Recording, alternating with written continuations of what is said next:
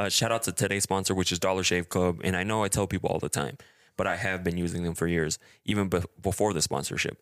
Uh, they offer a wide variety of different products like hair care, skin care, and they recently actually just sent John some skincare. And what did you what did you think? Yeah? I got the face wash and I felt like the results almost immediately. Cleaned up my skin and I feel it more moisturized too. And like I said, they offer a wide variety of products. Uh, it's not just razors, you know, that's what they're known for, but they have like the hair care, skin care, and they recently sent me some chapstick. Yeah, what I like is the subscription box. So you build it, and the more things you add to it, you get a bigger discount. And they send it monthly, so you don't have to worry about hassling and going to the store and buying these things. So if you guys are looking to sign up for Dollar Shave Club, click the link down below. Sign up. On the five. Prendan los motores que nos vamos. Aquí todos los días son de verano. De lunes a lunes nunca paramos, yeah. Ya está saliendo el sol, ven y préndete. Esto es fácil, no me llames si tú andas con Lucy. Estamos en Miami, en un yate, un All right, and we're live. Welcome back to Mezcla Moguls. It's your boy, the one with the Scarface, Face, Boy Scarface, and we're back at at it again with another episode. And I got my co-host John. What's up, guys? That- One more time. Just get to run it back. That, that's it. I don't know, dude. I, I just I think about it so much when I'm wa- driving here. Like I was like, what am I going to say at the beginning? And just and then I get here and it kind of like One of these podcasts, someone's just gonna have you just like run the whole thing. run the whole thing, and then That way you you get used to it because there's a so you get some context behind it. There's this thing that he always wants to start it, but he can't come up with a cool intro. at work. And so- And so he's always, and then I put him on the spot, and he's just like dude, chokes up. I, I deer in the headlights sometimes. I'm just like I have like been thinking on the way here. I was like, what do I say? Like I've been trying to find like things that make it work because sometimes like yours flows, the intro flows, and I was like, I think it's because I I've said it for so long. yeah, people maybe already just start like I'm already used to hearing it, so I'm like, oh, it just sounds flows with it, but Yeah, I re- I remember when I was doing some YouTube videos. Uh, when I didn't say it, people would get upset. They're like, "How come you didn't do your intro?" I'm like, "It's just like I don't see anything in it."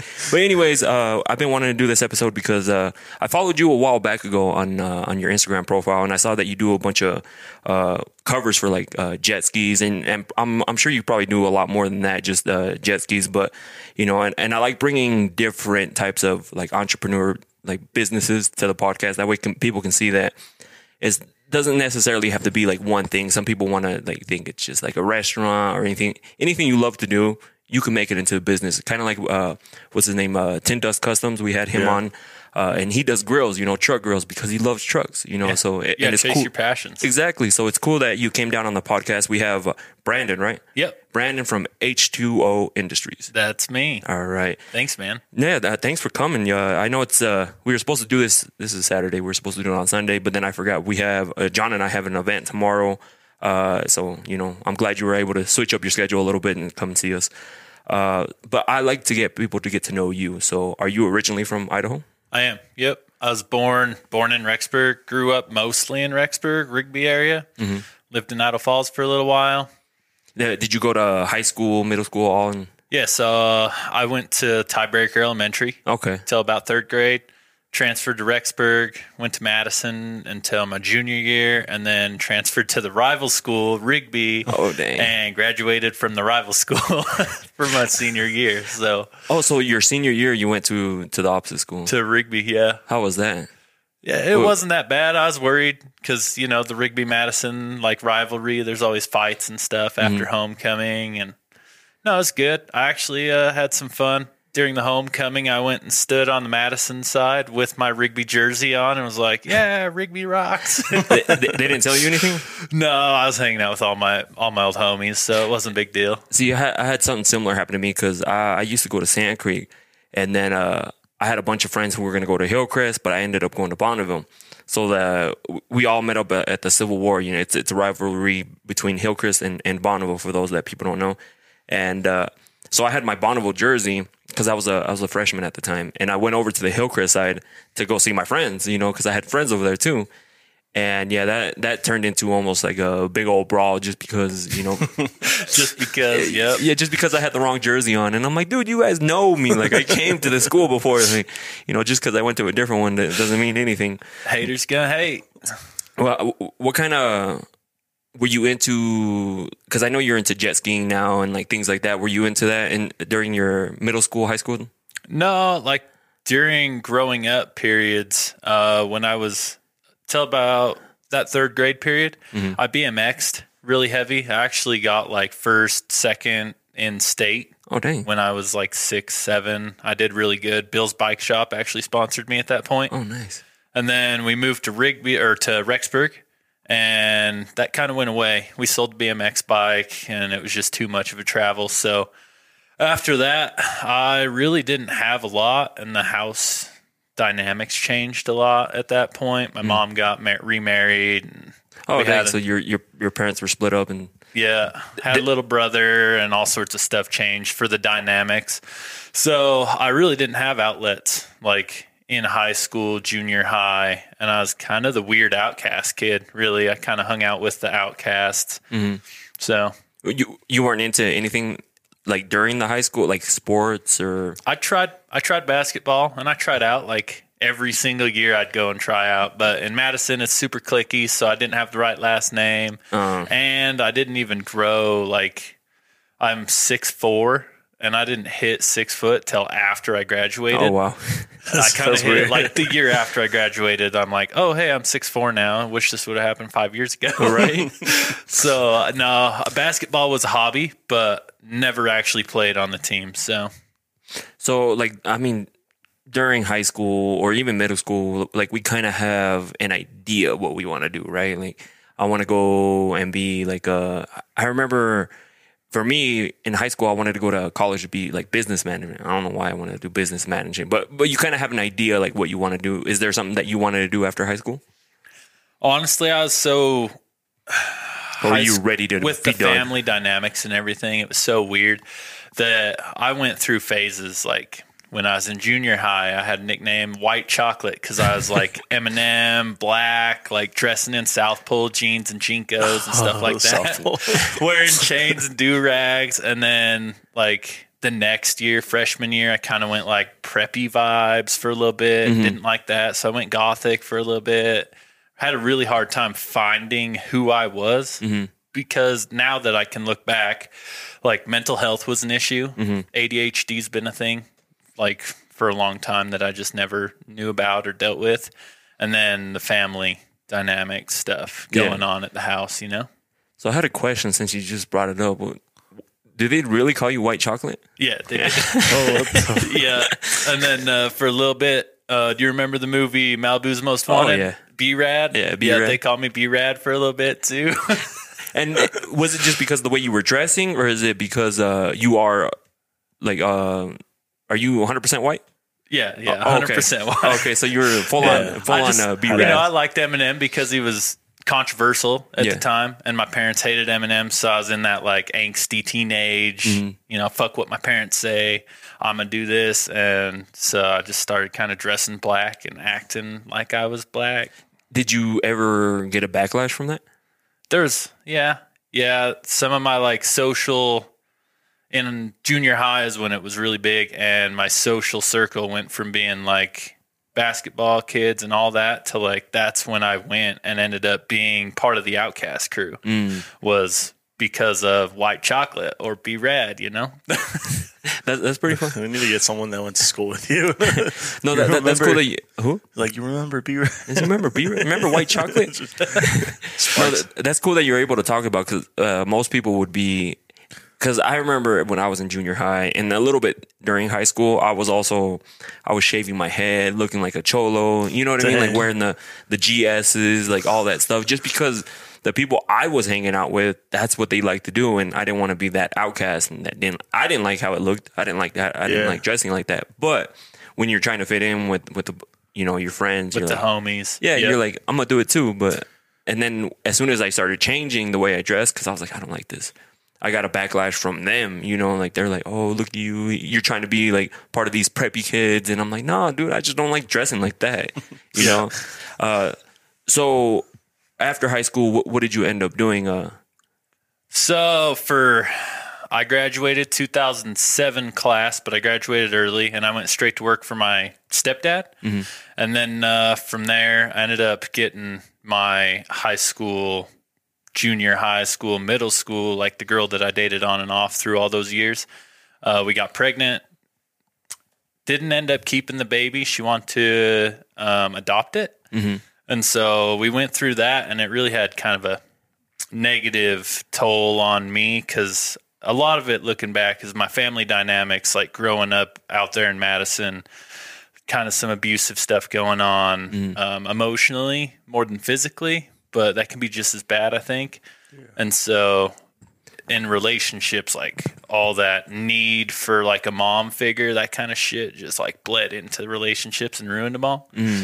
So, uh, from her perspective, I get it. I was probably like super clingy and stuff and whatever. So that actually had a really bad toll on me psychologically, and I started like down this rabbit hole after uh, we adopted Bennett out, and it eventually ended up to where I was homeless, living on the streets. I actually slept in my Yukon, and if I didn't have enough gas to like stay warm, there's the uh, the bathrooms that are right next to the waterfalls over here in Idaho Falls. Okay. Yeah, but by the I'd go in there and I'd hit the hand warmer and sleep underneath the hand warmer to stay warm at night. Oh dang. Dang. So, So- it got pretty rough for a little bit. Did you think when you did that? Because this is the first time I've ever like talked to somebody, so I'm gonna I have some questions for that. If you don't want to answer them, it's cool. No, you're good. Did you ever, like, now that you go back and think about it, at the time you probably thought it was a good idea to do that. Would you have done it differently? No, no, not really. Because, you know, we, we look back on our lives and we all probably have regrets, things that we don't like that we did. Mm-hmm.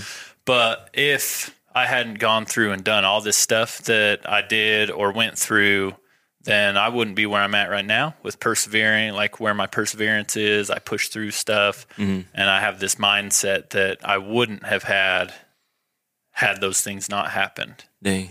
So like I was homeless.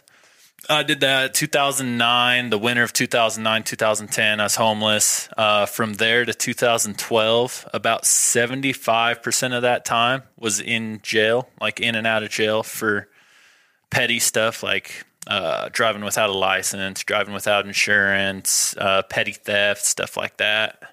Um, 2010, I got hit with two felonies. Oh, wow. Actually, it was five felonies uh, forgery, forgery, forgery, grand theft, and grand theft by possession Oh wow. in Jefferson County. And that all got dropped to like one grand theft. And then Bonneville County at the same time hit me with another two felonies for grand theft by possession. So when I was homeless, I was actually taking like my grandma's checkbook. She was helping me out, paying me to do odds and ends stuff around her house. She was a nurse, had a bunch of money in retirement. So I was like, you know, she won't miss like 600 bucks here. So I'll write myself a 600 buck check. And then Yeah. eventually I wrote myself enough checks that were like 200, 600, whatever, that it ended up being like 10 grand. Oh wow. So kind of piece of shit move. Looking back, I regret that. Yeah. And hmm. I would change that probably. But ultimately, where it led was, you know, uh, 2012, 2014, I did two years in prison at ICC in the gang unit. And then uh, that led to me being out of my comfort zone, which then pushed me to like look at myself. Like, why do I do the things I do? What are my core beliefs? And let's fix these. Let's change these. So when I got out, 2014, it was like completely new mindset. Everything was different. And then since then, I've had like three businesses. H2O Industries is a almost two years old now, and I closed the other businesses to run this one. And I found my passion in jet skis, power sports, stuff like that. So coming back full circle to kind of your ant, your question, um, would I change it? No, because if I did, all the stuff that led to ultimately H2O Industries Yeah. and possibly like retirement because of what I'm doing now uh, wouldn't have happened. Yeah, because that that would. I mean, That's a crazy, that's a crazy story. And like, yeah. So we're gonna. I mean, if it's cool with you, we're gonna try to pick it apart a little bit. Yeah, yeah, no, because good. you do you do that right, like you, which is probably really difficult and hard at the time because you have to wait until the baby is fully like. I mean, the baby's out, and then I'm sure the baby had to stay with the mom for a little bit, and then it was adopted out, right? Yeah, so the the adoptive parents we picked out before the baby was born.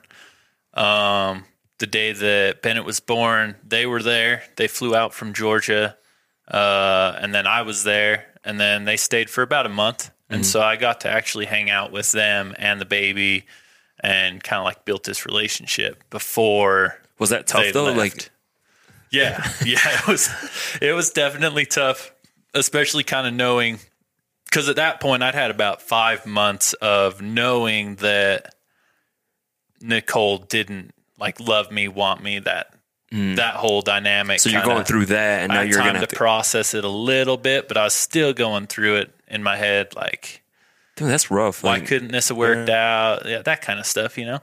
like knowing that. I mean, your your baby mama doesn't want to be with you. She wants to get rid of the baby, and then like you're all of a sudden like building this small connection with, you know, your baby. Then you got to give, you know, say bye. Yeah. uh, I'm I'm sure that I mean, were you into? Because you said after this it took you down this rabbit hole, right? Yeah. Um were you into like were you already in that mindset before, or like this was just like uh Did it hit you after the fact? Yeah after the fact? Yeah, it's like a precursor a little bit. Uh, when they were there, like it kind of pulled me back out of this depression, like getting to see the baby and hang out with them. Because I was depressive like beforehand. And then after they left, um, I was living in my parents' basement at the time. And they had a theater room, so it didn't have any windows or anything in it. And that's where I like hold up for like two or three months. And Just to- eventually they were like, okay, you got to get out or go get a job. And I was like, all right, well, peace. And that's when you were ended up homeless. Yeah. Yep. And so you said you ended up, uh, you know, doing all these petty. Was it all theft related? No, a lot of You said some of them were driving without a license. Yeah, and- so I got this car at the time. Uh, I had a Yukon that I bought, and I kind of tried to replace this big hole that was in my life with a social group. And like as many people could fit into this hole, I would just shove in there. And a big part of my personality at that point was if I thought somebody would like, I don't know, like if I acted a certain way or dressed a certain way, then I would do those things because I wanted so bad to be liked that I would do whatever it took. And so it kind of was like this building up point of here's this hole that like baby was born in February, uh, about March, April. I moved out and started filling this hole with like just whoever wanted mm-hmm. to come be in my social circle. And by like July, September, like in that window, I had a bunch of people I called friends mm-hmm. at the point. And now looking back, like acquaintances, maybe like they wouldn't be in my social circle now. Mm-hmm. Um, but they were my friends at that point. So I'd do whatever it took to impress them, which was like driving like an idiot, cruising down 17th Street on Friday, Saturday nights. Um, I'd go steal odds and ends, um, like scrap from junkyards, or like if I knew there was a farmer scrap pile of stuff, I'd go take from that and go recycle it, get money, and I'd use that money on the weekends to like pay for all these people to go to Denny's, pay for their gas to cruise, just try to make them like me with money, basically yeah. and then that all kind of ended like November, December. November, December was when the the Rigby thing, like they hit me with a felony, and then I was homeless. Like I hmm. got out on bail, and I was homeless at that point. Oh, dang. Did you did you ever have like a you talk about like you tried to be someone that you weren't? You mm-hmm. thought it was right, but did you ever have someone there? Someone I I understand like sometimes people I've heard a lot of people talk about like, oh, I might be surrounded by a lot of people, but like you might be lonely, but did you have someone? You're like like a friend or that you could actually call a friend that you like maybe to this day you still talk to them or I don't really talk to her anymore, but there was one uh, at the point when I was like in my depression, uh, February, March area. I started getting online, and I talked to this girl in Michigan. Her name was Tracy, and uh, we kind of built like a relationship, long distance relationship, kind of filled the gr- missing girlfriend kind of void a little bit, and we talked a lot. So, in a way, like she was there, and I talked about all the emotional crap that I had going on with her, and that was it. Everyone else was just kind of like put a face on when you're around these people. Yeah. So, and then you talked about a little bit right now that you got hit, hit with your first felony, and I'm sure this is like where this it, it started. Yeah. You know what I mean? Can you say what uh, your first felony was? Yeah, that was the five, um, the forgeries, the Okay, from grandma's the- checkbook stuff. And was it because? So eventually, she probably caught on, right? Is Yeah. she the one that hit you with the charges, or yeah, she reported them, okay? and then uh, the county, the county did their thing, you know, Mm-hmm. because it happened in Jefferson County, and then so that happened like I think November was when the charges hit, and I got out on bail and got my Yukon back out of uh, because I got arrested like in my Yukon. It was kind of a scary moment actually. They they like surrounded me in Yukon with non-marked cars, and then like four people just got out and pulled their guns and started yelling. oh damn! And my buddy was with me, and he was freaking out. And luckily, we just barely dropped my little brother off, so he didn't have to be involved in it at all. Mm-hmm. But that was a freaky moment. so, have you talked to your grandma since? Yeah.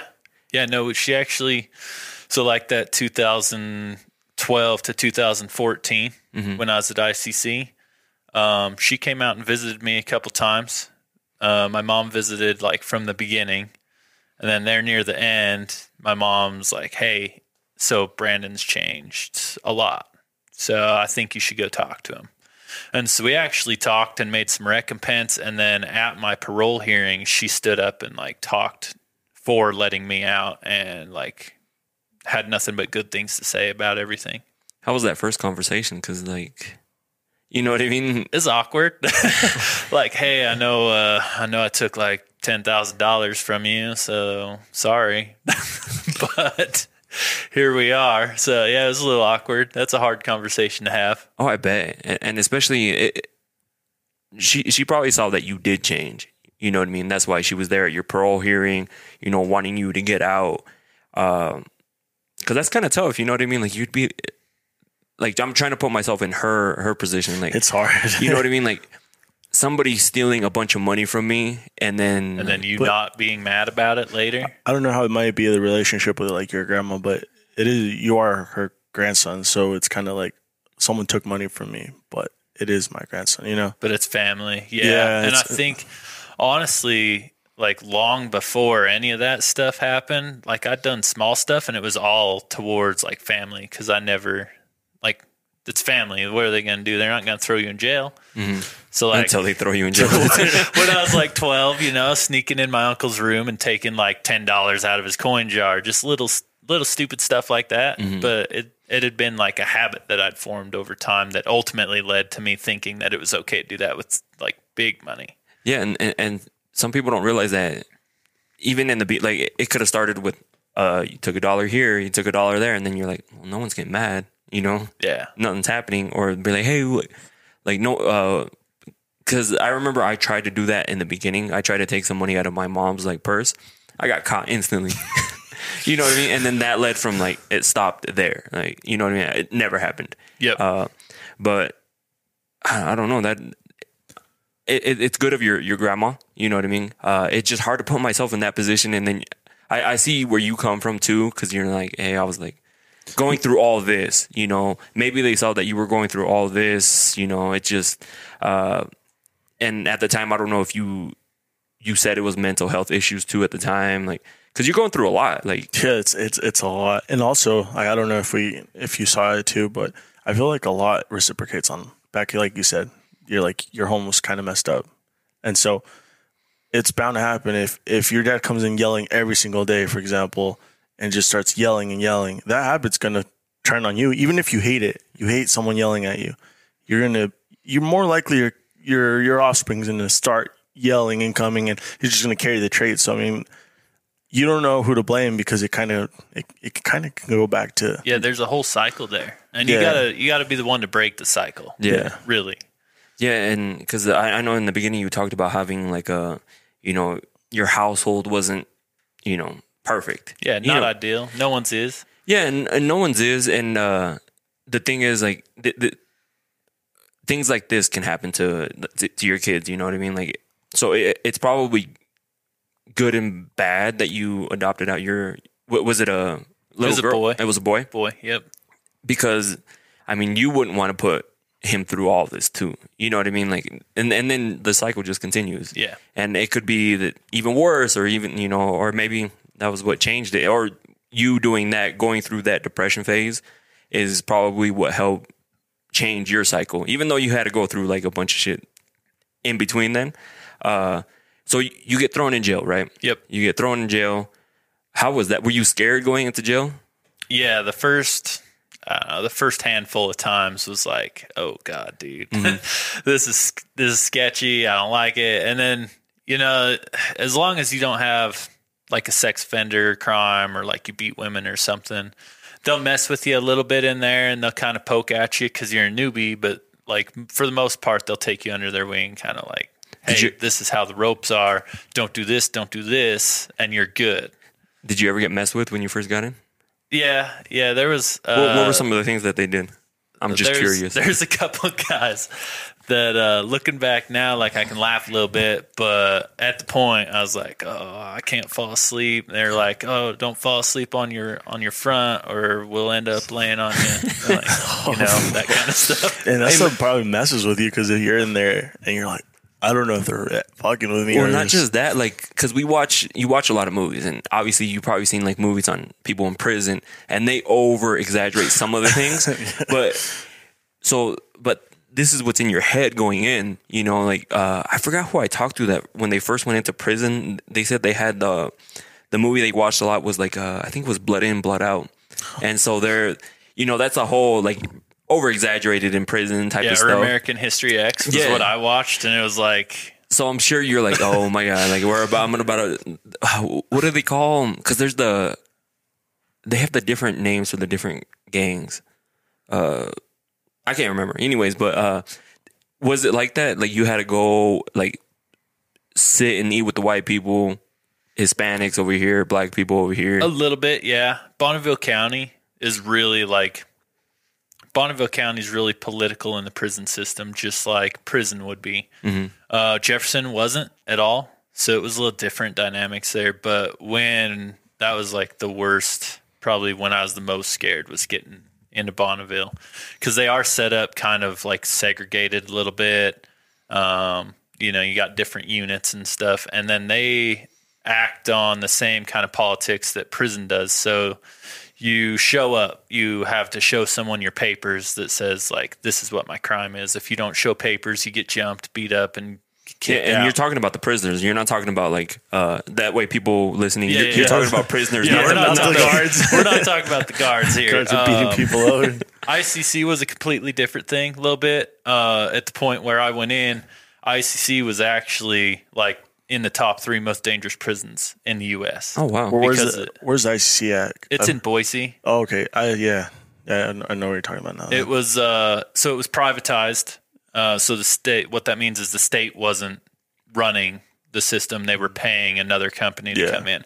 So CCA was who was running the prison, and they actually had like guards that would bet on fights instead Oh. of breaking them up. They'd be like, "Oh, you know what? This dude's gonna lose," or stuff like that. And that's what was making the the prison that I was in at that point, like in the top three most dangerous, was because uh, the death rate per like accident, stuff like that.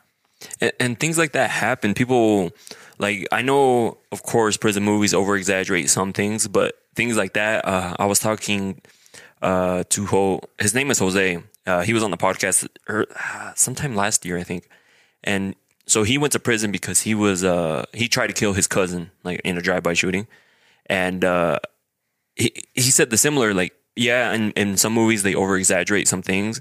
He's like, but it's it's like a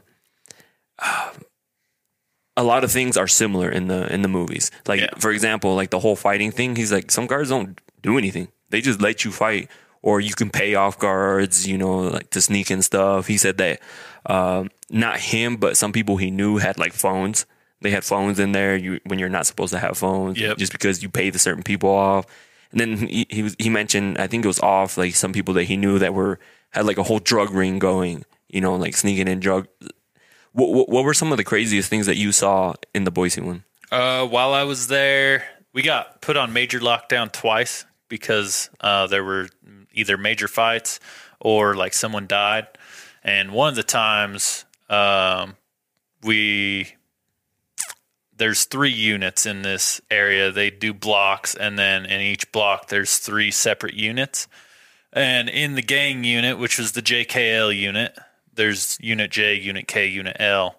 Um, you had like the Sureños, uh, and then some of the white boy gangs uh, locally and stuff were in there. And they just decided one day they didn't want the black gangs in there anymore. And Oh. so you come back from lunch, and I watched a guy get stabbed, like right here in the neck, in his jugular What? um, like right in front of our door where we were actually like our house, I guess you'd call it.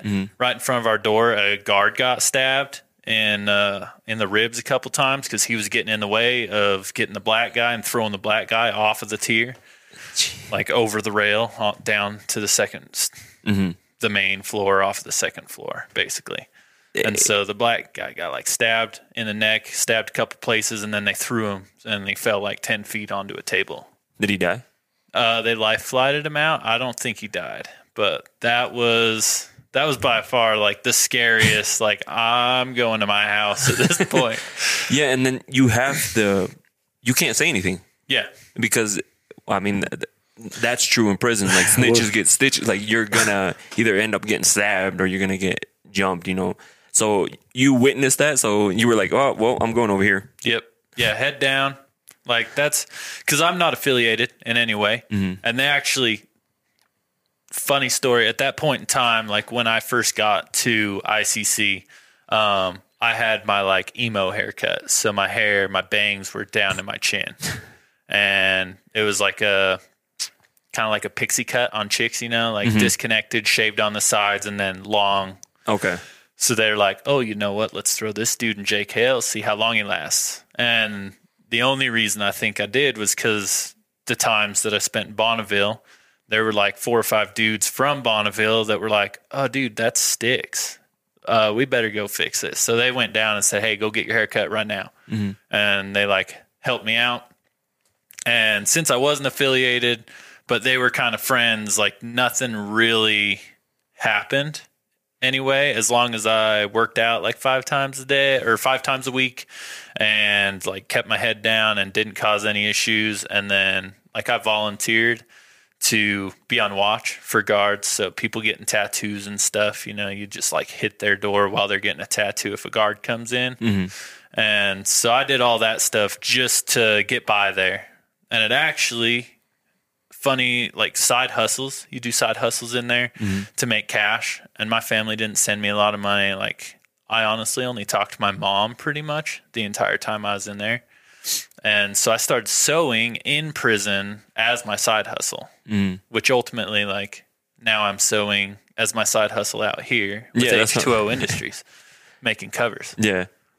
Dang, that's wild. Like you, because I, I mean, I've never. I went to juvie when I was a kid, but that was because I was stealing stuff.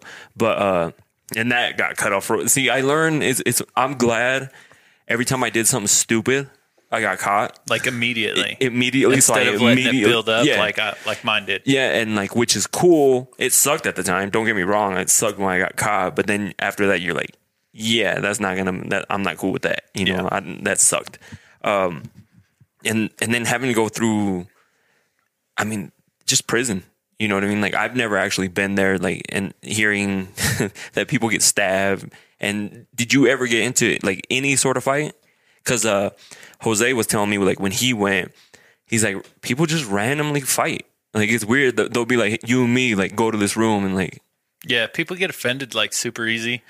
And so the only time I got even close to a fight uh, was there's a dude I knew from Idaho Falls, and we had like a side bet on a card game, and I was supposed to give him my cookies at lunch.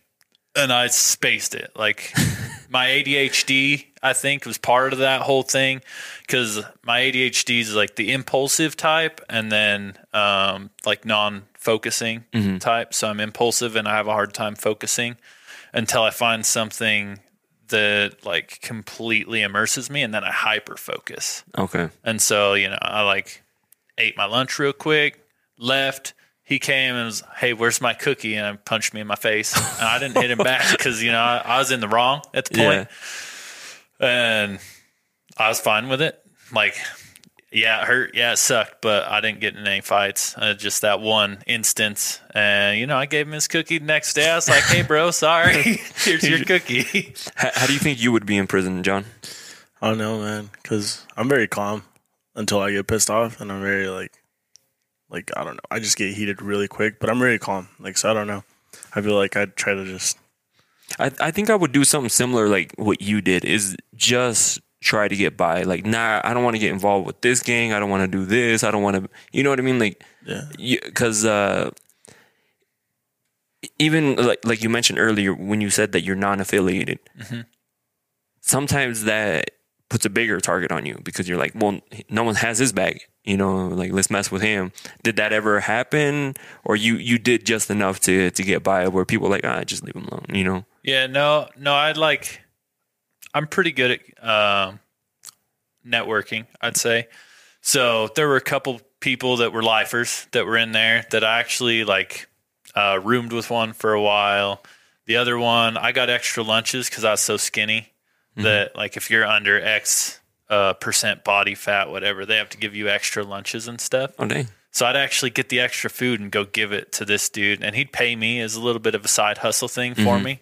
But I hooked him up, and then he kind of like made sure I was taken care of that way. And then my buddies that were affiliated, um, there were two or three different gangs that all the guys I kind of knew were in. So they made sure Did you have to be kind of careful Stuff around them? Um, the guys that I ate lunch with, there was a couple times when they were having like a beef with someone else, like another gang or another person. And so when I'm sitting at lunch with them, that like puts the target not just on them but on me too. So with them, I'd have to watch their back just as much as they try to watch my back. So I know you mentioned it earlier too that at one point you wanted to or like you you said you started to find yourself like trying to figure out w- that you needed to change. Yeah. Like do you do you remember when that was? Um, it was about about four months in to being in the JKL unit, and I was there for about fifteen months total. So about four months into being in the gang unit, I was like, dude, I don't want. I don't want any of this. Yeah. So then I started like self help, reading a bunch of self help books. Uh, I got super into like Hinduistic, um, Buddhism, like Eastern type uh, books and ways of thinking uh, instead of like going to roots and going like LDS, like Yeah. Christ center kind of stuff. I went more like self centered, like uh, the big thing with uh, like Buddhism is there is no self. You're just kind of like you exist, and then you put limitations on yourself by saying, "Oh, I'm this or I'm that." Like I'm a male, so then by saying that you're male, that like puts these blinders on you to other things and issues that maybe, uh, like for instance, you got uh, I can't remember what the word is. Whatever. so you got like the whole male pattern of thinking where for the most part, like men don't label anger as an emotion, right? And so if you like label yourself as a male, then you're more apt to like, oh, anger's fine, that kind of thing. And these like self help books and like this, th- those books helped you, like uh, because I I like to read a lot. Well, well, I listen to audiobooks. You know, uh, I always say read, but it, it's because I I have that same thing. I, I've never actually gotten see what I can't focus on books. Yeah, like when I start same. reading. All of a sudden I read like two, three pages. I'm like, what the hell And did I just read? remember anything. Yeah. and with uh audiobooks i can force myself to to like listen you know like and then uh but of course i don't take in everything like you can read uh, out of like 10 books i'll take like a little piece of each book you know but i i, I try to at least an hour a day but this helped you like get through the Yes. Yeah. So the books, like, A, they kill time because reading takes a lot longer than like listening to an audiobook or something, right? yeah So they kill time in a productive manner. And then B, like, you're going through and you're reading, but then you're pausing and thinking, you know, like, how can this apply in my life? What Yeah. can I do here? Uh, like, one of the books I read uh, was talked talked about like these five main rules to live your life by. And like the first one was to be impeccable with your word, which is basically like don't lie to yourself, don't lie to other people. And then if you're going to talk, make that talking worthwhile. So, like, I started applying these small, like, seemingly small things to my life in there. And then when I got out, it was, it was way easier. it helped like, you out a lot Yeah. um so leading up to your release date right? Mm-hmm. Uh what are, what are your plans? Like what am like what you're gonna do as soon as you get out?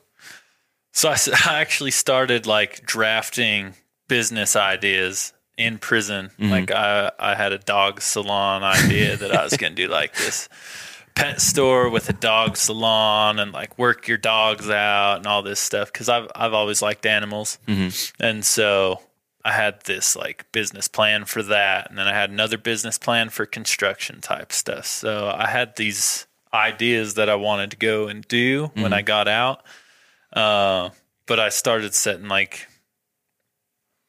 looking back, they weren't really like the best goals to have because they were like monetary based or item based. So I said, "Oh, I want to have a Chrysler 300. Um, I want to have like five thousand dollars in my bank account.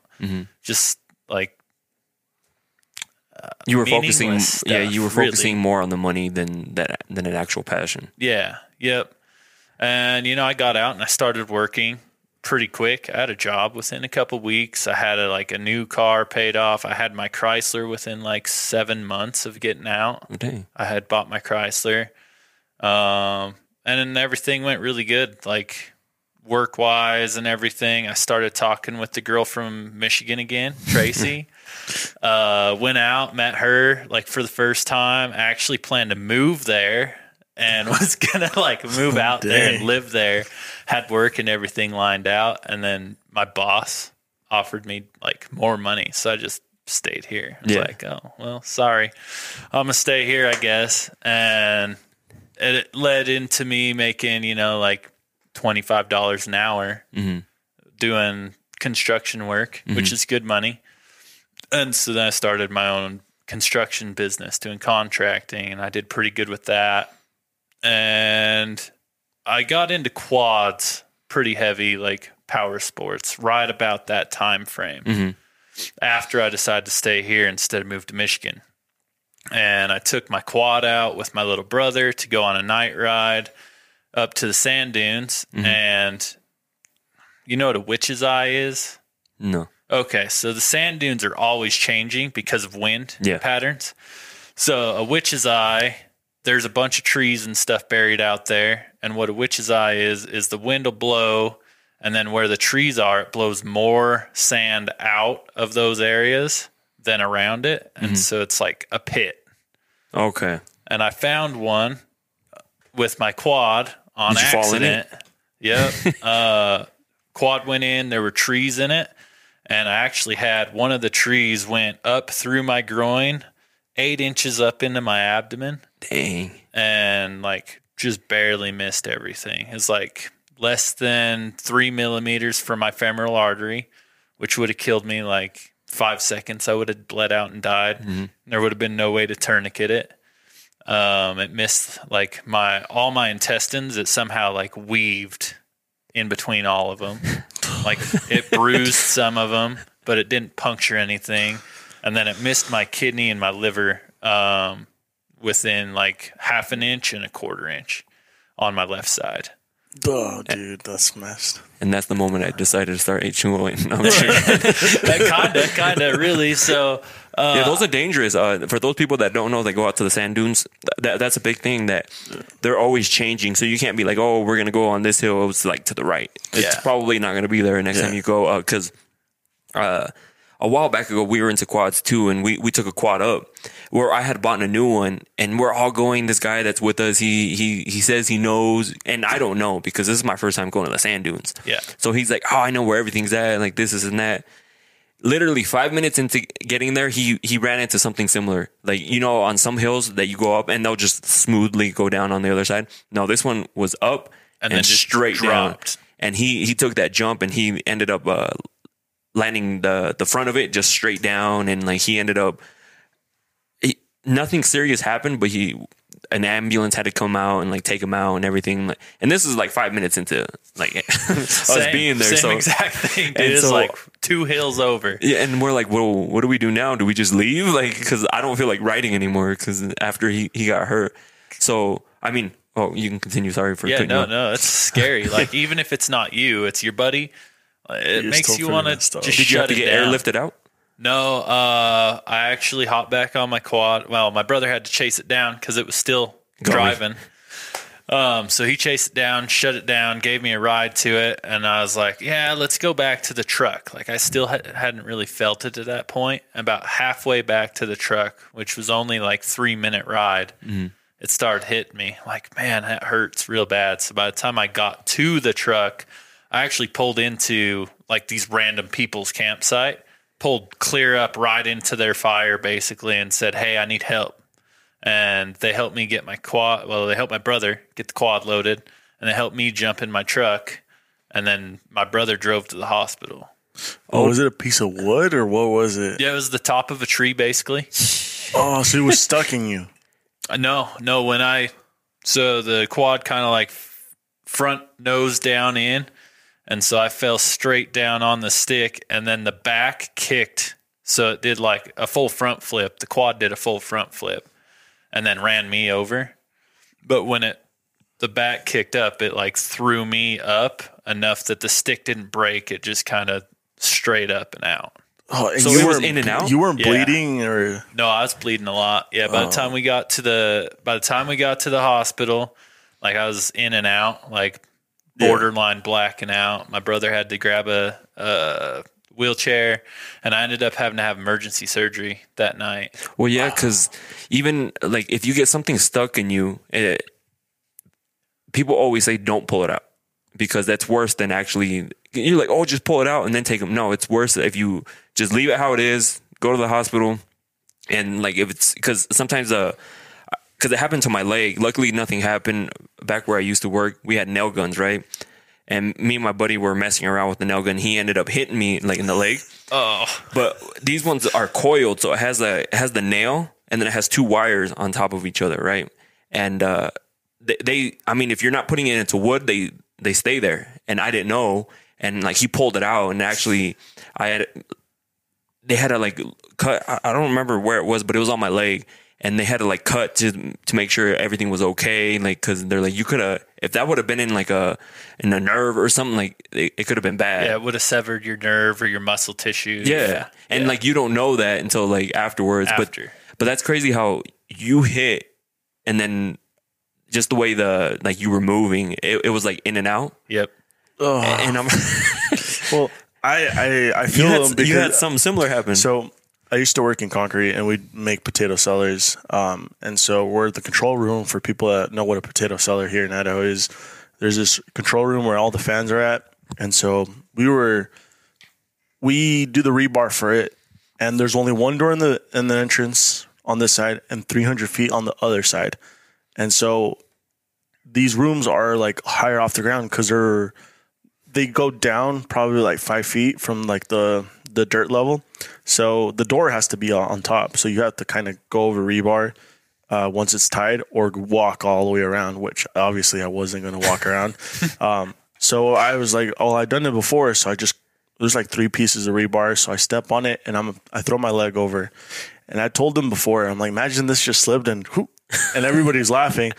But I went in and out and nothing happened. But when I was going to go back out, the the ties on the rebar where I stepped once I was already in the middle, so the rebar's right here, Yeah. gave out and a piece of rebar went like I don't even know how to explain it without being like gruesome. Uh, so I guess right between my leg and my my sack, it went in probably like this much. What is that? Like four or five inches? Yeah, Yeah, well, dude, that's like same thing. The stick hit like dead center and then slid over just enough. It actually went through my sack. Oh, dude.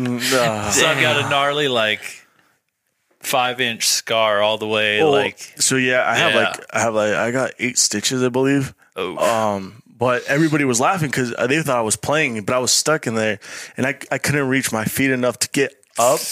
And then they're laughing. I'm like, no, I'm actually stuck. And that's when they grabbed the ladder and tried to help me out. And then I didn't even know what to do because it, it wasn't like bleeding. I just I was like, I have to check, and I had a big ass hole. And so they took me to the the ready care, and there's like, well, we don't have a male doctor right now. He's he's busy. And I'm like, just well, whoever. So a girl had to had to Stitch stitch me up on my sack there. But the worst part probably was like tetanus shot because it was rebar and it was rusty on it. So man, that was probably the worst pin I've ever felt down in that area, man. But yeah, ah, it's no fun. No Oh, joke. So I mean, you you said you were going to j- or not jail, but uh, to the to the hospital because they were going to do you know emergency sur- surgery. Yeah. I'm sure at this time you don't know exactly what happened to you. No, I like at that point I'd finally like deducted that I was bleeding because my quad had blood. Like when I got off of it, the whole seat was bloody, and then it was white plastics, and there was a puddle of blood in. Um, I don't know how to explain it for people that don't know quads. There's like a saddle basically for your foot. It's mm-hmm. plastic. And there's a puddle of blood in that plastic saddle, dang. and So then I hopped in my truck and yeah, I drove. You had this emergency surgery, right? And I'm pretty sure they had to put you under. And then when you wake up, what happens next? Are you like, what the hell happened? Like, I'm sure you you probably feel some pain, or I don't know if you they had you, You went drugged through up. his sack, Yeah, no, man. no, no, dude. Well, while we were while we were at the ER, my brother called my wife, told her what happened, and she like she showed up, and I was conscious for like everything in the ER. Like, I tried to walk at one point to the CAT scan room so they could check stuff out. Decided that was a bad idea, so I had to get wheelchaired. But at one point, I'm like, dude, I'm just gonna look. So like, I looked Oh, and immediately like almost blacked out like went into shock finally at that point and after the shock point there's like it's really fuzzy once i finally looked at it and went into shock but we Were i was like, oh? joking and having fun the whole time before that Oh, they cut it off. the nurse the nurse come in and grabbed like uh you know the knee splint things that they put on uh, that help you mobilize it, but it keeps them solid.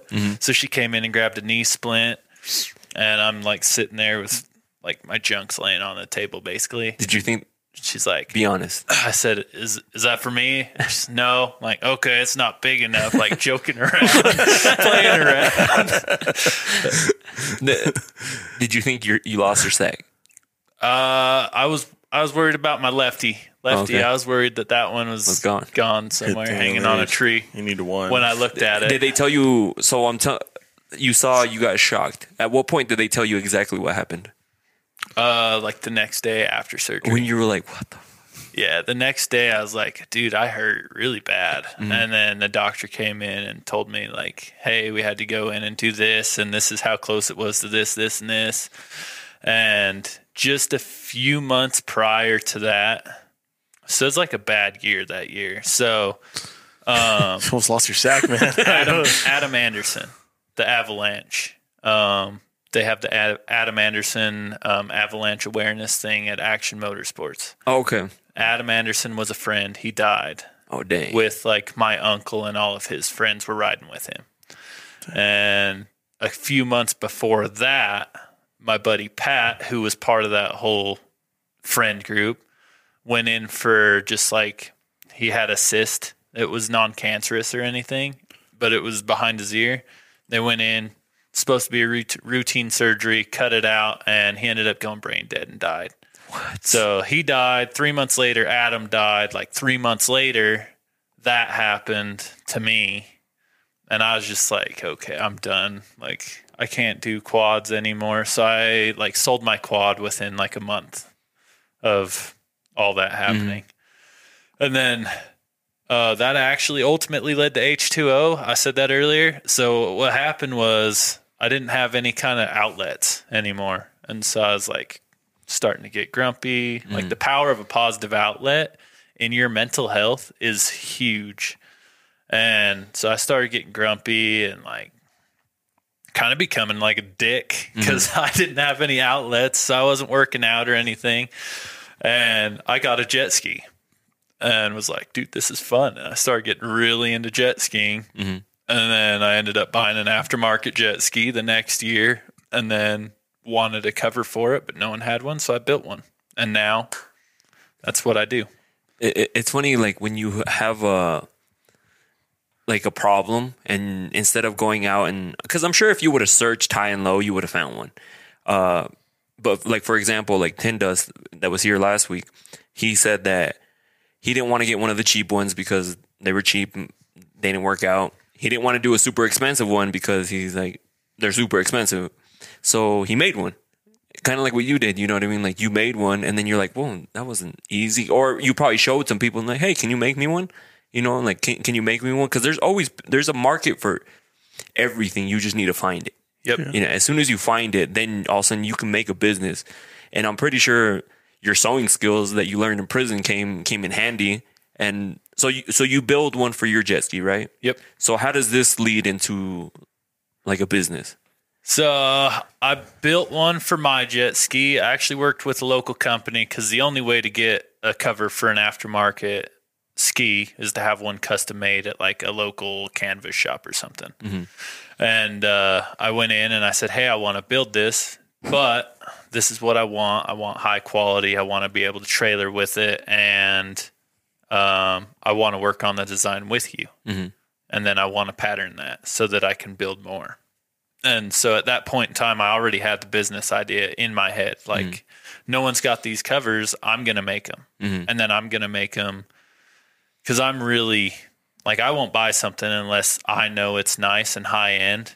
And I'm, I'm kind of stupid like that sometimes because I'm like, oh, it's the fancy, nice stuff. I'm to buy it any just because it's fancy and nice instead of being frugal, which is, it is what it is. It's good and bad. I mean, like, uh, but you know, uh, uh, kind of like I, I mentioned to John earlier, I'm like, it's better just to buy once than because if you buy a bunch of cheap ones, it's going to end up costing you the same as a more inexpensive, high quality one. So sometimes in this case, like, especially if you're always using it, it's being, it's your trail, you have it on a trailer, it's hitting like the, you know, the nature shit, rocks, you name it, rain. Yeah, an 80 mile an hour on the highway. Uh, it's know? gonna eventually rip or tear or something's gonna happen if it's lesser quality Yep. but like something that's more expensive you know so I, I can see i would probably do the more expensive one just because like uh, i've done it before you always buy something that's cheaper just because you want trying to save some money but then all of a sudden like something happens to that it breaks whatever then you you could buy it again same thing happens and then all of a sudden you're like i should have just bought the more Bought expensive the more one. expensive one because I could have paid for two of them now. Yeah, like I basically paid for two of them, and now I'm buying the more expensive one, and like I just wasted all this money. So, Yep. So they they they make yours, they Yeah. give you the pattern, and then you just start making them from there. Or Um, so we found a company. After that, I took the pattern, found a company to produce them, Mm-hmm. and then COVID hit. oh shit, Like I built the final cover design. We worked on it for about four months. Final cover design finally got approved like December. I said, okay, let's get this to somebody, you know, by like January, February. Finally had someone lined out to do production on it. Mm-hmm. Uh, they did one production run of 15 covers. And then March, I went out to California with my buddies that I'd made through the guy that got me into jet skiing. Mm-hmm. He lived in Medford. He had buddies in Medford. So we all went jet skiing and I kind of like showed them my cover at this point. Mm-hmm. And on the way back from California, the production facility calls and they say, Hey, we're shutting everything down because COVID. Sorry. Sorry. You're a small account, anyways. Sucks to suck. so on the way back, before I even get back home, they called me when I was about Medford Oregon, and then I popped down to I eighty instead of coming through like Bend. Mm-hmm. So by the time I hit I eighty, I was kind of like, okay, I'll accept this, whatever it is, what it is. By the time I hit, uh, before you hit Salt Lake, you can go north and it puts you in between Twin Falls and Pokey. By the time I hit that, like Reno interchange, I had decided I was buying my own sewing machines. And by the time I got home, I'd picked them out. Oh dang. So then I started making them myself after that. Dang. Wh- which is good. It's good that that happened because you could have just said, "Oh, well, I guess I'll start it after COVID." Uh, and and it's like little things. Uh, it, it probably sucked when you got that phone call. Yeah. Like you're like, well, shit. Like I, you had this whole journey envisioned in your head, but then all of a sudden it gets like, you know, Yeah. First Cut- production run too. Yeah. So you're like all stoked. you're but that's excited. like the whole story of my life anyway. So at this point, I'm used to like adapting and overcoming all these weird so I, I, I think nuances. it, it su- it probably sucked at the time, but I think it was better just because it led you to buy your own equipment because you're like, you know what, I'm just gonna buy my own stuff and have my own stuff made. Because if they would have done your production run, it probably would have worked out, you know, and then you would just be ordering through them. You wouldn't have your like. uh I think you. I, I don't think you would have pushed it the same way because now it's like you, it's you, not like you and them. Yeah. And so, uh, I mean, this is during COVID. So how how, how is this? How, how do you see how, how do you see yourself pushing this during COVID? Um, so I got back home, sold. Man, I sold all my jet skis. Is what I did. You oh, your actual jet skis? All my jet skis that I had accumulated at that point, uh, sold them, and then shut down my contracting business at that point because I said, okay, if I'm gonna do this, I need to like do this. I can't be distracted making houses or whatever and trying to do this. So I shut down uh, Timber Ridge Construction and Timber Ridge Woodwork, and then opened H2O like completely at that point and said, "This is This is all what my wanna do." focus." And then I sold my jet skis and I bought the equipment to sew them by myself at that point. and and I'm sure that keeps your costs down too. Yeah, it helped with um, profit margins. Yeah. profit and then it also helped with like it took me from like this single style like black with black thread to what I ultimately always wanted was to be like completely custom. Mm-hmm. You give me your lengths, your measurements, whatever, and what colors you want your cover to be, and we'll build this cover out of like the high grade material we use, and it'll be completely customized to you. And that buying my own machines opened that whole thing up. Dang. Yeah, and, and it's cool because, like I said, it sucked at the time, but it pushed you to this, and uh, you get a little like similar stories with everybody, like th- whatever field they're in. Like something happens, but it pushed them to do this, you know. So not everything negative that happens in your life uh, is bad, you know. Like even like you said, like uh, you don't regret a lot of things just because it l- pushed you down this path. It changed your mindset. It helped you out. So you start making them right. Wh- Who was the? When do your sales start coming in? Like, is that because I'm thinking, yeah, we did at the time we didn't know a lot of outdoor stuff was gonna pop off. You know, a lot of people didn't had more time to do or like to do things, and uh, a lot of people went camping. There was like, uh, I remember Leo went out and he's like, "There's so many people out here because they don't have a job essentially. They don't know? have anything to do except go play. Yeah. Yeah. Yep. So, d- did your sales start coming in right away, or were you scared to like start pushing it? So you guys have talked to Dallin, like Yeah. Dallin Bernard. Mm-hmm. So Dallin actually helped us like build a website and everything. And by July, we had like a full functional website and started getting some pretty like decent sales. Mm-hmm. And that was pretty good for side hustle money. You know, it was a couple grand a month and we were doing pretty good. And now our website continuing to work with Dallin and just continuing to work and push forward with everything. Um, our website, I would say, looks like similar to Fortune 500 companies now. Yeah, because I actually went onto it yesterday because I was like just going through your profile, looking at different stuff, and uh, I didn't know Dallin made it for you. But so shout out to Dallin. That's a it's a nice looking website. Yeah, yeah, he did killer job on it, and we've put a bunch of content together for it.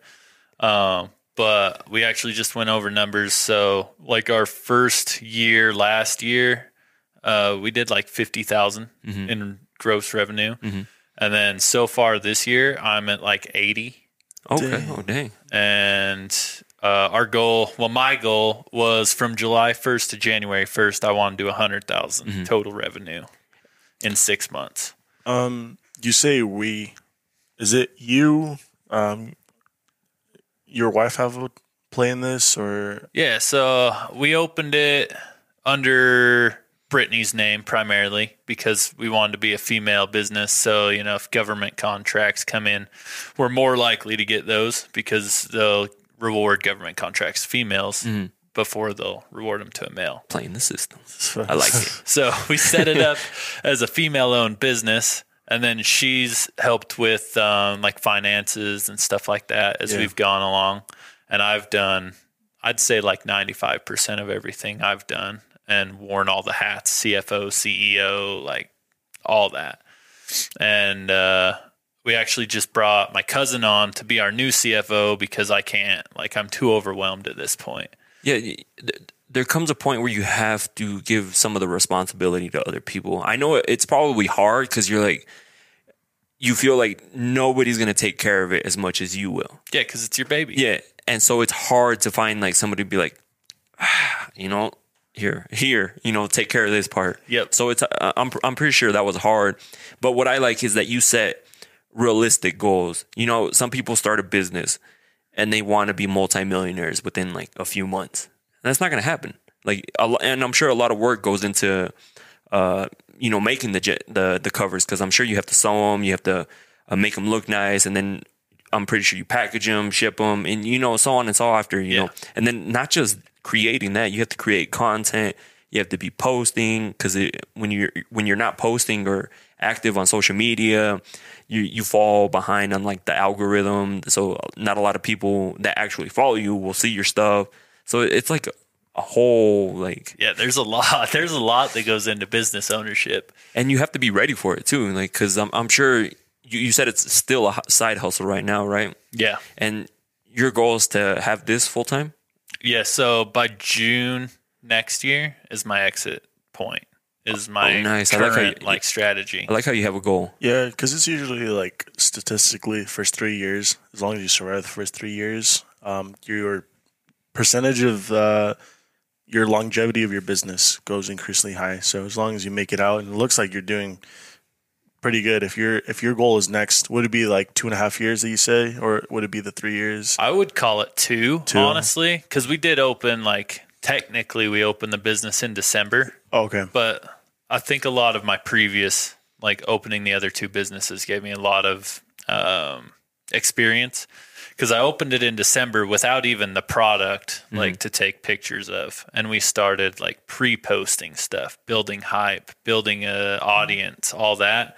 So when we did get our 15 covers that were built, like they were all sold automatically.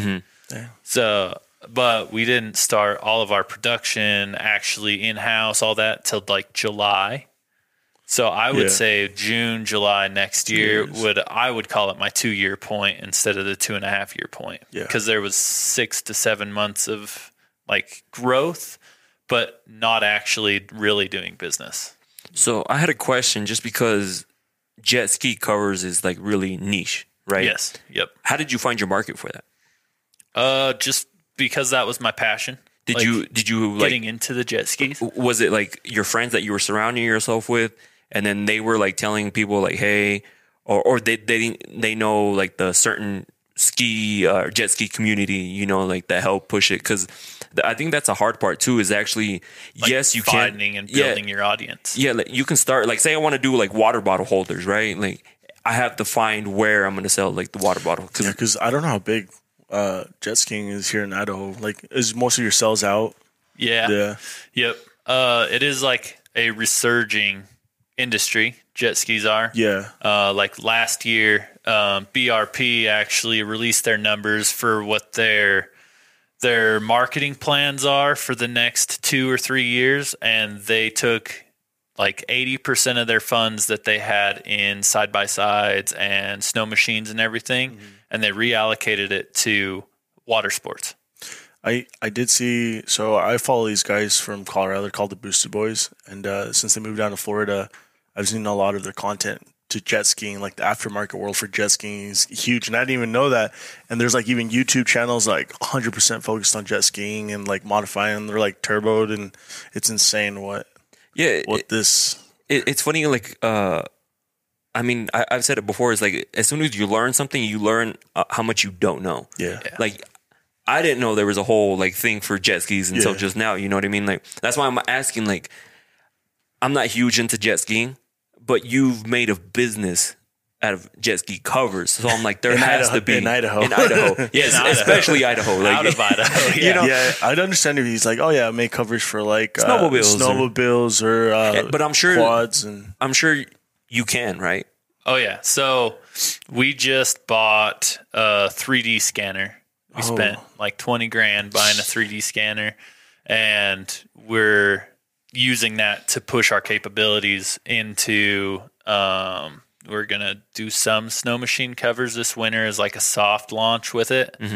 Uh by January, we're going to have a line called Diamond Edition so you can call us we'll fly out with our scanner and whatever you have, like say you have a Lamborghini you want to cover for that's weatherproof, you can trailer with it. We'll fly out, scan your car.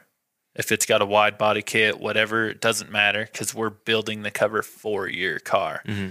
So the 3D capabilities, we're going to be expanding like exponentially. By the end of next year, we'll have quite a substantial, so you already have the scanner. yes, and Damn. we're already using it. That's insane. Wow, that, that's why he said that. Uh, for those people, I know they didn't get to hear. Uh, he's actually doing some scans for some Lamborghinis right now, right? Like uh, Lamborghinis, you're gonna go to. Are you gonna take it out to that event that you're going to? Uh, today, no, no, we're going out to get some content. Uh, we're scanning the Gallardo this weekend, and then we've got an Aventador we're scanning in a couple weeks. Is the is the Andersons uh, Aventador. Lambo the SV? It is, I think it's just an S. That's oh, okay. Yep, but he's got a 1016 Industries uh kit on, Kit on it. yeah. wide body and wing and everything. You seen the GTRs popping up like nothing here? It's insane. Like I had a question about these covers. Can can they be custom customized to? Oh shit! So I'm showing you Lee Stone right now. He's like eight time world freestyle champ. He's like doing backflips, doing side flips. He's doing, He's the And first not- one to do a double backflip on a jet ski. and he's not are even those- moving that Are those far. like competition jet skis or is that? yes, yeah, yeah. that's a competition ski. Uh, first one to do a double barrel roll. Dang, he's, He's he's very talented. He's been riding since he was like 12, but have you guys sent him anything? he's got a cover. Oh, does he really? There you go. Yeah, that's badass. Yeah, and like you were uh, talking right now that you're gonna go to an event. Hopefully, you, you're gonna meet up. I mean, it's all about networking. Yep. Like you said, your Stradman's gonna be there. You know, and I'm sure other content creators are gonna be there. And just being around those circles, you know, can lead to bigger and better sales for you. So your covers, just so like if there's somebody who's curious, can you customize them? Like, like say somebody wants to put a logo on it. Yep. Like their logo, like is it stitched into the actual thing, or is it just like a patch you put on? Nope, we do customized embroidery on our stuff too. Um, so we we actually take the pieces before they're all put together, and we'll go put the embroidery on them. Yeah, because you know who who's bought a bunch of snowmobiles that would probably want some custom tops ones. Oh yeah, that may be a good one to to contact. So, yeah, so we we do the media over there at Tops Knives, and he he likes his he loves his toys, right? Yeah, he yep. just bought some really nice jet skis, but he also likes to protect his toys too. So like, uh, but he, he he's all about tops. Like if you can customize something that say tops on it, like he he's he's with that, and especially if you're local. So uh, I'll have to let him know about your your you know that you can customize some stuff for him, and I'm pretty sure he'd be cool with that. How, how does that Yeah, that'd be great. how does that work? Like, um, I don't know if you've seen the pattern yet, but when is your like good season? Is it when the it gets started getting cold that people want to put their skis away? I mean, I'm I'm pretty sure you get them all year round, but is there like a highs or lows or So our U.S. market, Um, it has high points and low points. September's a low point, so like this last month wasn't great. Um, but October, November is our highest point, um, and then like April, May is also a high point. So when it's starting to warm up and people are wanting to travel with their skis, mm-hmm. they pick up sales. And then like World Finals is in October, which we'll be going down to Lake Havasu in a week to go mm-hmm. down there for that. Right after World Finals, we get a huge influx. Also, because everyone's like putting their skis away for winter. So Also. you get both when people are starting to go out and when they're putting them away. yep. That's crazy. Yeah, I was wondering about that, how that worked. And then November's also a big point too because like we sell worldwide and Australia their season's the exact inverse of our season. So Oh. Australia orders pick up for us in November also because that's like they're breaking the covers out. yeah. And then that April May area part of that Yeah. pickup is Australia also. So you're you're kind of strong type time of year is at the end of the year where here is freezing cold. Yeah. There's nothing to do. Yeah, and, and it's funny because uh, I mean, you said it earlier. Like, you have it, it all started with a jet ski cover, and this company based out of Idaho, the least place where you would expect to have Idaho a, Falls. a- a- no, like because we we get summer here like what three months, three four months, Yeah, like five four if you're lucky. Like Six and- months of winter, yeah, two and, like, months of so like there- there- nasty. yeah, there's no real no excuse uh, about starting a business. It's just something like if you love to do it, and now you're expanding to uh, obviously the snowmobiles, the, the the cars now, you know. But all that takes, you know, I mean, you had to invest in that 3D scanner. It wasn't cheap, Yeah. you know. Yeah, no. But people don't realize that they'll they'll see where you're at. That's my biggest thing. Like people will see where you're at. And they think that it took nothing to get there. Like it was easy. It was handed to you.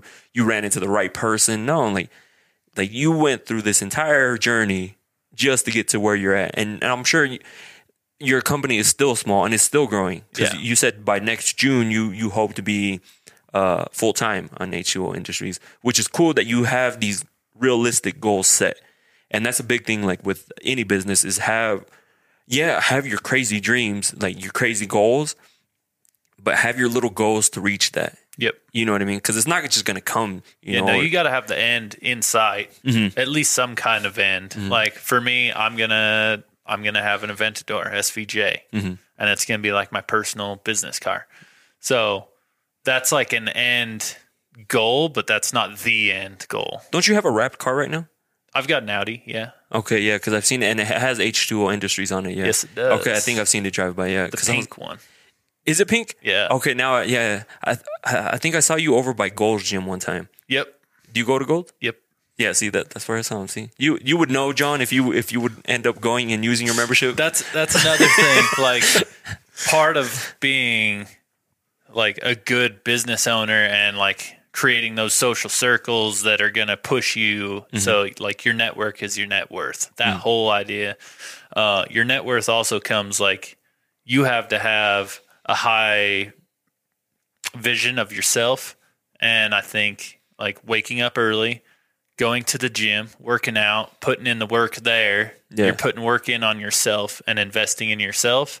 And then that flows directly into putting work in your business and investing in your business also. yeah, I strongly believe that. That's why like uh me, I like to challenge myself. Like I know John's heard this several times, but uh so I went skydiving, and after I went skydiving, I was like, I need to push myself because that like essentially like opened up my mind to like I need to keep challenging myself. I need to do more. Like there's people out here doing a lot of stuff, so uh, just like slowly, but like also making myself better at the same time. So I was like, you know what?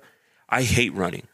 I absolutely hate it. I avoid it. I do all this other sorts of cardio. I was like, I'm gonna run half a marathon. And so the day after skydiving, I got back. I ran and I ran. I barely did a mile. I was dying. I did it in like 12, mi- almost 13 minutes. And I was like, dude, I don't know if this is even possible.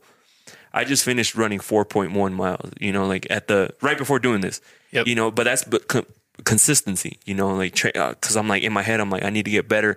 And, and it is true. Like once you start getting your body and your mind right, it bleeds into everything. Like, uh, your business, you know, like whatever you're trying to do, it motivates you. That that's that's where I think a lot of people's like self motivation, discipline comes from. If you can be disciplined with something as simple as going to the gym, say you just go five days a week, like that leads into everything else. Like me, uh, I'm here hours and hours. You know what I mean? Because I want, like, kind of like you, I'm trying to build something. You know, Yep. trying to build something, a business, and uh, and people taking their time out of their day. And like now, John, he's like, you know, the official co-host. Like he's always here. You know, taking time out of his day because he's investing his time.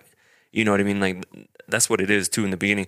And you just like going from this incredible story that that I didn't even know of. You know what I mean? That's why I like doing things like podcasts like this, so we can get to know you and like where you come from and what led you to start your business, and so people can see it's not easy. You know, it's not like one day like, you know what? I'm gonna start a jet ski cover company, and it's gonna go great in Idaho. in Idaho. you know what I mean? There's a lot of a lot of things that led up to it, ups and downs, and you know, unfortunately, like you had a lot of downs, but you know, it, it seems like you're on an up right now. Uh, especially like we were uh, talking names here earlier. Like it's it's weird how you surround yourself with certain people, and then like those those names start popping up. Like you're like, hey, you know, Dallin. I'm like, oh yeah, no, Dallin. You know, and like uh, Stradman, and you know, he's one that I eventually want to get on here too. You know what I mean? But I know several people who know him, kind of like Chandler. Yep. Uh, but then like you start seeing like it's true. The people that you do surround yourself with, like it leads to like, I mean, you said earlier, networking is your net worth. Like the mo- the the right people you know can get you into the right places. It's not how much you know. It's not you can have you could probably have like a a master in like engineering, like whatnot, and but if you don't know the right people to to use that, then you're not gonna get anywhere. Yep. So uh, let people know where they can reach you at, your social media, your website. That way they can come and check you out. So we've got Facebook, we've got Instagram. Both of them are just at H2O Industries. Uh, we've got our website, www.h2oindustries.com. Uh, o like Oscar, not 20. and uh, I think that's it. So um, I mean, it's kind of self-explanatory, but where did the name H2O Industries come from? Uh, it's actually high octane industries, but we took the H from high and the O from octane, and then put a two, so H two O Industries. okay. So it's actually the DBA. Our business is actually called High Octane Industries, Okay. just spelled funny. Yeah. Oh, that makes sense. So Well, you'll see you in the car world. That'd yeah, because we're that's something we're trying to get into too as well. Uh, doing some more car shoots and stuff like that. So I mean, I'm sure we're gonna run into each other here eventually, and especially being around the, the, the same people. yeah, You know, so again, I want to thank you for coming on the podcast. You had such a wild story that I didn't even know you had. You know what I mean? And it's cool because I get to. I, f- I feel motivated after these. I feel like inspired to also like to keep grinding, you know, because people go through much worse, you know, than than what you're going through, and we all go through things like we're probably all going through something that that's messing with our head right now at this moment. But you know, we always strive to to, to get better, to to get improve better, ourselves. do better, be better. Yeah, exactly. And so again, thank you for coming on, dude. You had a, such a like incredible story. I hope you know your business blows up. Dude, thanks. Yeah, thanks for having me. Uh, and for you guys listening, thank you guys for listening, and we'll catch you guys in the next one. See you guys. soon. Say bye. Peace.